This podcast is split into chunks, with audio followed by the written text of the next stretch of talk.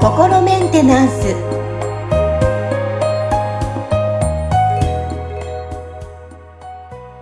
はい皆さんいかがお過ごしでしょうか？心メンテナンス本日もアシスタント三上恵と気候ヒーラーの吉村隆二です。はい吉村さんよろしくお願いしますよろしくお願いします。はい。さあ、今日のテーマは、前回もちょっとお話の中で、まあ、ちょこちょこね、あの、回を重ねて出てくるお話で、潜在意識っていう言葉をよく、あの、うん耳にしますけども、改めてこの潜在意識、なんかふんわりとわかるんですけど、ちょっと改めてちょっと聞いてみたいなと思います。はい。はい。そうですね。あの、まあ、潜在意識が大事だっていう話は結構いろんな方たちがこうしてるんで、その、なんかこう、心理学とかスピリチュアルとか、コーチングとかの分野の人たちは特にその潜在意識の話よく出てくるんじゃないかなと思うんですよね。まあ、もしかしたらそのスピリチュアルの分野だと、その潜在意識、こう、あんま馴染みがないっていう人たちもいるかもしれないですけど、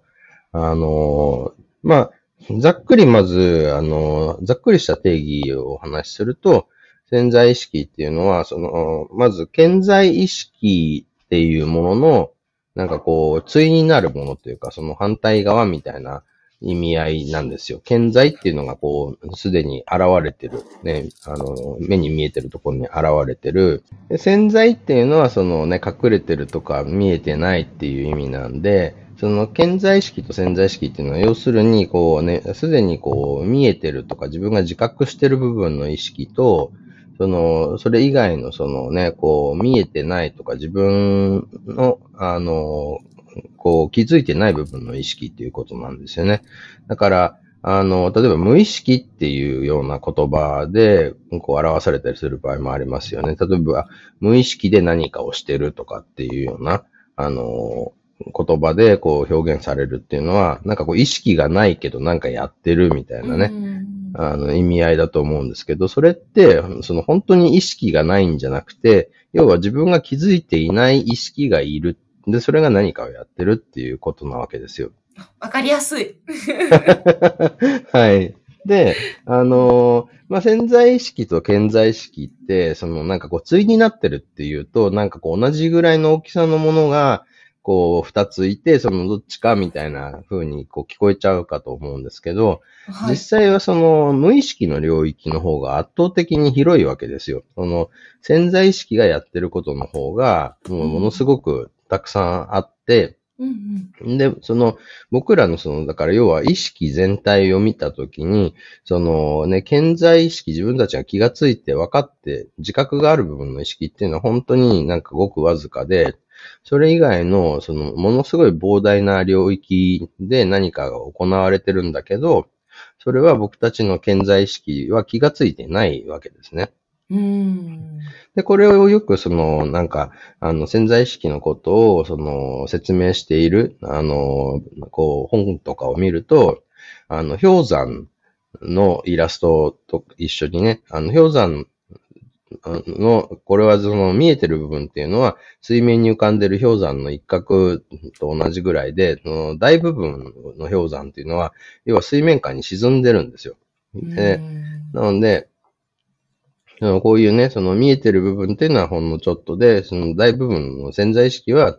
もうものすごい膨大で、これがだからなんかい一般的には、なんかその3対97ぐらいの割合で、で、なんか言われてるんですよ。その氷山っていうのは、だからね、その水面にものすごい大きい氷山あるなって見えてても、実はその水面下の、その凍ってる氷の塊は、もう圧倒的にものすごい大きいんですよね。うん。だからなんかその、こう船とかが氷山にぶつかったりすると沈んじゃうっていうのは、実はその目に見えてる部分だけじゃなくて、なんかものすごいとんでもない大きな氷の塊がドーンってあるから、だから船とかね、あの当たっても大した、こうなんか船の方がペシャっていっちゃうわけですよね。例えば、あの、怒ってる。あ自分もなんかイライラして怒ってる。でその中の潜在意識がいろんなことといろんな感情といろんなものがこう、合わさってってことですか？そうですね。いろんなことがあって、それでその結果として潜在意識で何か感情表現が現れて、あ、自分怒ってるなっていう状態になるわけですよ。でも、うんあの、結構、その、例えば、自分が怒ってるのに怒ってることに気がついてない人って見たことありません？あります。昔はそうでした。うんなんでこんなイライラして、なんで怒ってんだよっていう自分がいました。ねなんで怒ってるのかって部分がわからなくて、でも怒ってるっていうとか、うんあとは、なんか中にはそのなんかお、そのなんか怒ってなんかいねえよみたいな感じの人とかいるじゃないですか。いや、怒ってるよねって。なんかその、あのね、だからその人、そういう人たちって、その別に何かそのね、あの、ボケをかましてるとかじゃなくて、本当に自分が怒ってるってことに気がついてないから、だ怒ってねえよって言うんだと思うんですよ。うんでも、なんか、こっちから見たら明らかに怒ってるじゃないですか。ね、出ますよね。ね。ということは、本当に人ってその自分が気がついてないところで何か勝手に行われてるっていうのがすっごく多いんですよ。だから、ほとんど。どのことは無意識に行われてて、で、その自分が意識できてる部分っていうのはほんのわずかなんですよね。だけど、じゃあその無意識って今言葉使ってましたけど、要はそのね、あの、無意識だけど何か起きてるっていうことっていうのは、要は意識がないんじゃなくて、ただ隠れてるっていうことなんですよね。だからそれに対して、その隠れてない部分の潜在意識と隠れてる部分の潜在意識っていう言葉で表す方が、より適切だと思うんですよね。別にまあ無意識っていう言葉を使うなっていう話では全然ないんですけど、ちゃんとそういうことなんだよっていうのを分かってて使ってる方が、ちゃんとその、こうね、あの、本質が捉えやすいですよね。うーん。なるほど。わかりやすいですね、その方が。でも、あの、やっぱり一般の方っていうのは、今の具体例の話もありましたけど、ほとんどだから潜在意識に目を向けてないし、知るきっかけっていうのがやっぱ少ないですよね。でしょうね。なんかね、うん。だからそういう興味がああって、その、例えば心理学の勉強とか、こう、そういう本とか読む機会、機会があれば、あこういうものなんだなっていうのをこう知ることはあるとは思うんですけど、そういうのと無縁な生活をしてると多分、なかなかそのね、そういうものがあるとか、それがどのぐらいの力を持ってるっていうのは、全く分かってない、あの、部分が多いと思うんですよ。でも、まあちょっとこう普通に考えると、例えばそのね、あの、まあ、自転車に乗れるようになるみたいなプロセスあるじゃないですか。はい。で、今はね、ストライダーとか、なんかすごい便利なものができて、あの、ちっちゃい子が自転車乗れるようになるのめっちゃ早いんですけど、僕の頃とかは、そのなんか、自転車にいきなり乗らされて、で、自転車の後ろ僕の父がこう、掴んだ状態で、大丈夫手離さないから、なんかね、とりあえず自転車こげとかって言われて、うんわーわーとかって言いながら自転車こいでて、で、なんか大丈夫できてる？とかって言って、なんかね、こう、あれ、父あの、お父さんの声が聞こえないなと思って振り返ったら、なんかもうすでにあの父親が手離してて、わーみたいな感じでパターンでこけてとか、そういうのを繰り返してなんかちょっと痛い思いしながら自転車乗るのをこうね、あの覚えていくわけですけど、まあなんか例えばそういうこう、あのー自転車がちょっと右側に倒れてきたら、そのなんかハンドルをちょっとだけ右に切って、なんかね、こう、あの、漕ぐことで体勢が立て直せるとか、なんかそういうのでこうバランスを取る練習を最初はなんかもうめちゃめちゃ頭で考えながらこうやるわけですよ。だけど、そのうちに、こう、なんか、あのーもう最初から自転車こいだら乗れるって状態になるうわけですね。んで、それは、結局、その、なんか、その時には、自転車乗れますって状態になった時には、体がどっちにどんぐらい傾いてるから、ハンドルこっちに切らなきゃとか、そういうの全く考えなくて、もう勝手に自転車焦げるようになるんですよね。うんだこのバランスを取るために必要なものすごいたくさんの情報を、要は自分のその現在意識では意識してなくてもすごい情報処理が行われてるわけですよ。ああ、なるほど。うん。とか、あとはそのね、お箸持ってご飯食べるのも最初の頃はなんか、あの、うまく持てなくて、で、なんか親からなんか違うとか、べしとか手叩かれたりしながら覚えたりするわけじゃないですか。だけど、一回使えるようになっちゃうと別に何も考えなくても、なんか、ね、勝手に食べ物が 口のとこまで運ばれて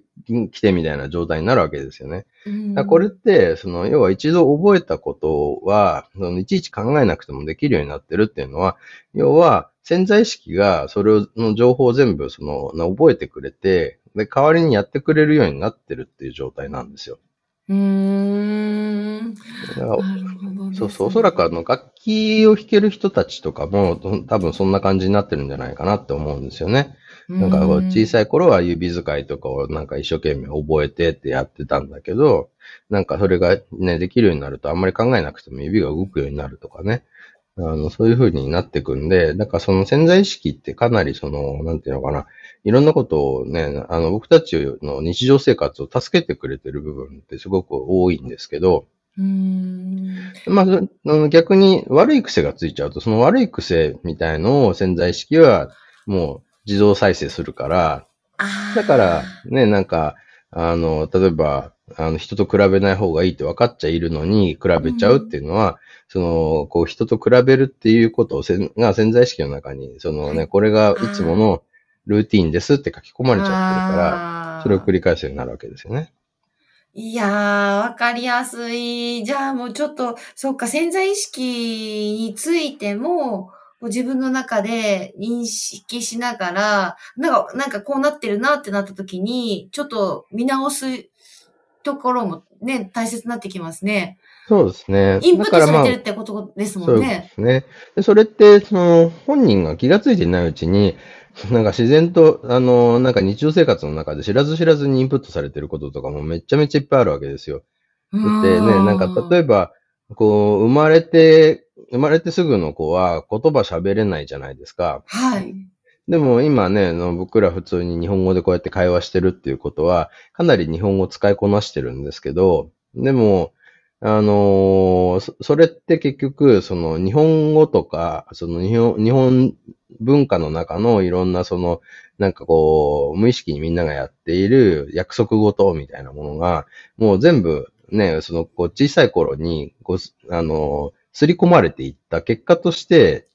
うんね、なんかまあ日本人らしいコミュニケーションの取り方みたいのがこう身についちゃってるわけですよね。うーん。だからかなり、その、なんかすごいことをやってるわけですよ。だってこれ全部頭で考えながら、えっ、と、この言葉はこういう意味でとか、なんかね、こういう、この人はこういう表情でこういう言葉を言ったときは、なんか多分こういうね、ことを考えているから、それに対しての僕のリアクションはこうでとかって、なんか全然、そんなことを意識してやってないじゃないですか。うん、自然とですもんね。そうそう。それは潜在意識が代わりにやってくれてるからできてることなんですよね。いやー、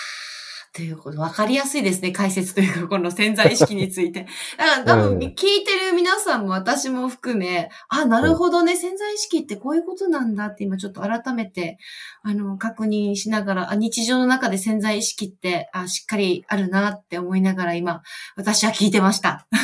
はい、そうですね。それで、まあ、実はだこれって本当にその潜在意識とは何かとかどんなことしてるのかっていう話の、かなり初歩の初歩の話なんで、実際にはそのね、なんか僕たちは気がついていないんだけど、その僕らのその意識がこうね、や自動的にやってることとか、それが何ができるのかとかっていうところは、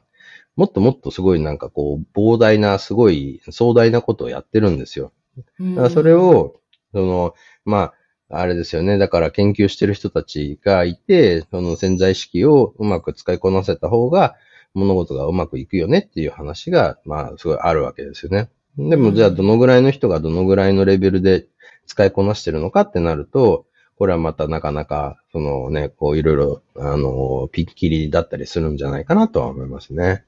いやー、なんか深いですね。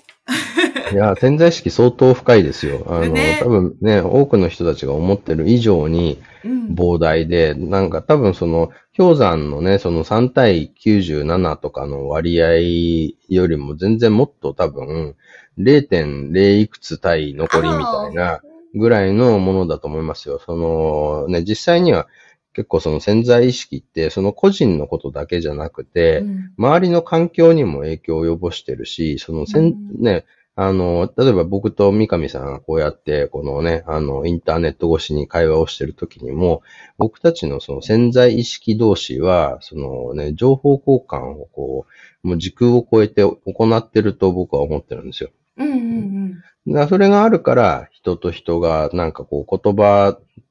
を超えたところで何かこう繋がるようになったりとか、考えやね、あの、感情が伝わるとか、あるいは何かそのシンクロが起きるみたいなことうん。うんにも繋がっていくんで、その潜在意識って、あの、かなりなんていうのかな、あのーこういろんな可能性を秘めているというかね、うんあの、この、これからの時代、その、もっとその潜在意識のことがより解明されて僕たちがちゃんとうまく潜在意識使いこなして生きていけるようになったら、本当にその世の中自体が変わっていくような分野の研究なんじゃないかなと思いますね。でも、だから、その潜在意識の、あの、感覚で徐々に変わってきてるなっていうふうにも感じますけど、もっとさらに今後うん変。わっていくんでしょうね。そうですね。うん。いろいろなことを知っている吉村さんが言う、ね、今おっしゃったからこそ、いや、これから潜在意識っていうのは、なんか改めて、あの、ふ深いっていう言葉一つでは表現できないなっていうふうにも、はい、感じました。はい、これからもこういった潜在意識っていう言葉ちょこちょこ出てくると思いますので、えー今日は潜在意識について改めて吉村さんに詳しく、はい、伺いました。はい。はい本日私も改めて潜在意識について学ばせていただきました。ありがとうございました。ありがとうございました。